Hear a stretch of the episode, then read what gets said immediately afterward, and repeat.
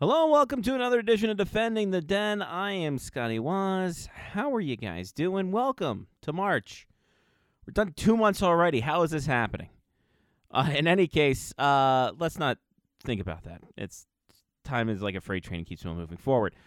Let's talk about what happened this past week. Let's look ahead to what's happening this week in terms of the Maryland Black Bears.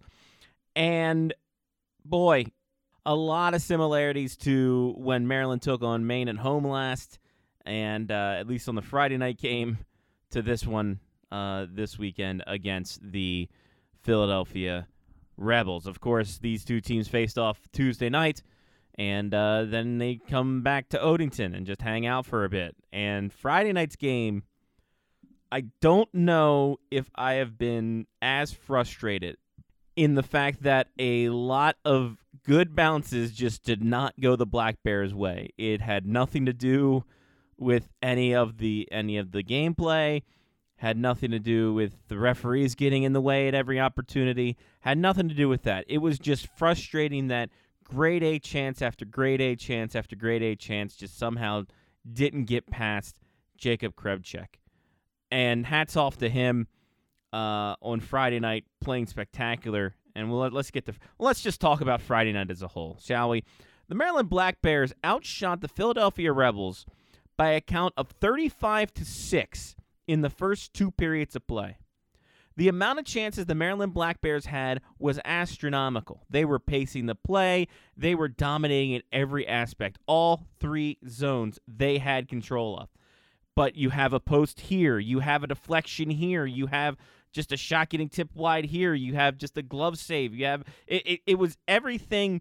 The Black Bears did everything they could right except for light the lamp.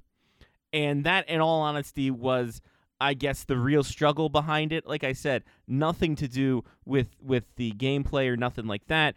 It was just one of those matter of circumstances where it just it was not your night, and it wasn't wasn't your night overall. But the Black Bears played well. To to a to a man, the Black Bears played well uh, up and down that roster. It was a really concerted effort from this team, but they could not get one to fall. One did fall 536 into the third period. It took again, it took to the third period for uh, any team to score for a second straight Friday home game. And this time David Deputy, who had a defender all over him, somehow managed to get a shot off for his 16th. Fools William Hackinson in net. And that was the only goal. Maryland tried to come back. They tried to do their best to claw back. Again, every opportunity, even shorthanded. They had another solid shorthanded chance in the first period. Just just didn't go their way. Nothing fell their way. Um, and that's you know that's that's hockey sometimes, right? That's one of those deals where uh, here we are. And one nothing was the score line. Black Bears put 49 shots on net. None of them go in. William Hackinson makes 18 saves in the defeat. Just had one little blemish on him, and that was a that was just a, sh- a seeing eye shot that just you thought was going to go wide, and it goes far post and in. It is what it is. So, Black Bears down one nothing in a very frustrating game, where it's just like how how how did we upset the hockey uh, the hockey uh, higher ups in order to do that. But uh, when you try and try again, sometimes things do fall your way. And the Black Bears showed that Saturday night. Again, just taking control of the game offensively, making things uh, look very, very uh, simple for them offensively. Uh, everybody to a T was going 110% to make sure they get this victory and end the stretch five game in eight day uh, stretch and ended out with a bang. And they did. Finally, people who were chanting they want to throw their fish, they wanted to throw something on the ice. Chuck a puck was not enough for them Friday. They needed fish to go in there. Christian Catalano gave them something to throw fish about as he just picks up the puck on the rebound off a Hunter Ramos shot, gathers it up, puts it home for his 26th of the year. It is 1 0 Black Bears. Ramos, his 14th assist. Brad McNeil, his 30th assist. Brad McNeil having a quiet, quietly great year for himself to end out his junior career. So um, happy for him to be getting you know what he I think deserves in the uh, in the roster here. So a great showing from him. So Black Bears finally get that weight off their shoulders, and uh, then you know second period nothing really happens. A lot, uh, nothing like literally no scoring, no penalties, but more offense from the Black Bears. They were putting pucks on net in a big way.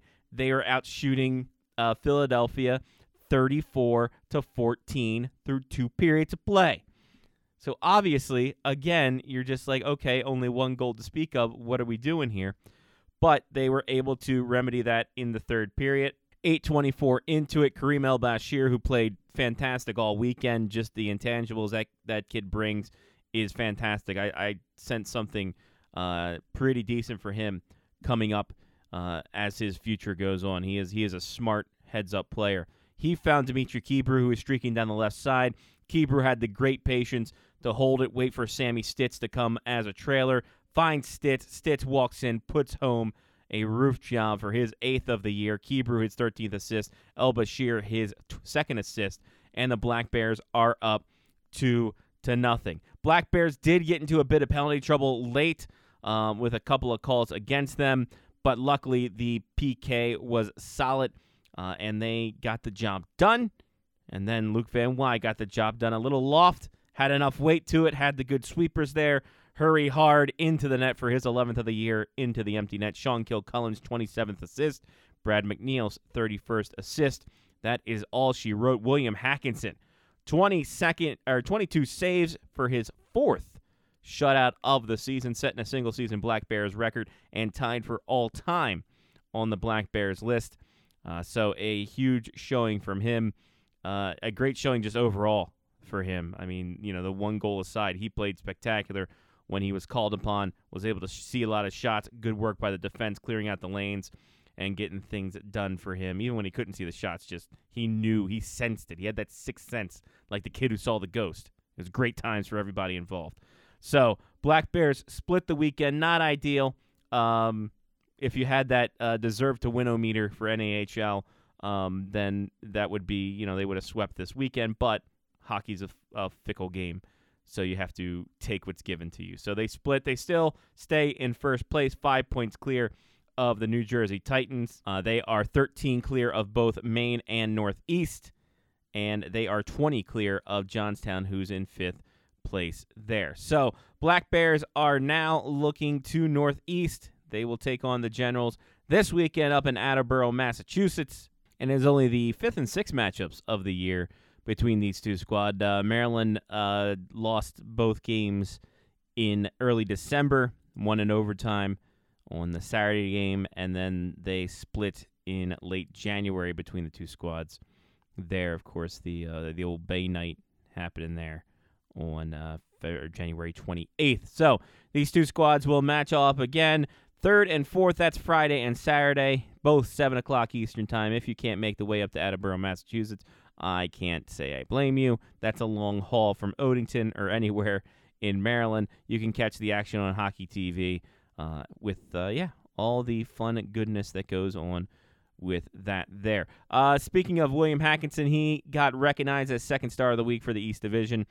Uh, of course, he had himself quite the weekend 40 out of 41 on the save market there. And yeah, a solid work. And also honorable mention to Kareem El Bashir. Like I said, he had a lot of intangibles, beat out a lot of icings, playing a very smart game, gotten a secondary assist on Stitz's goal. So uh, a great weekend for him, showing off his stuff for uh, for for as he advances and you know tries to fight for a spot in the lineup. That uh, you know it kind of shows you how deep this team is uh, when you have guys who can contribute who have been off for a bit, uh, and you know, next guy up mentality.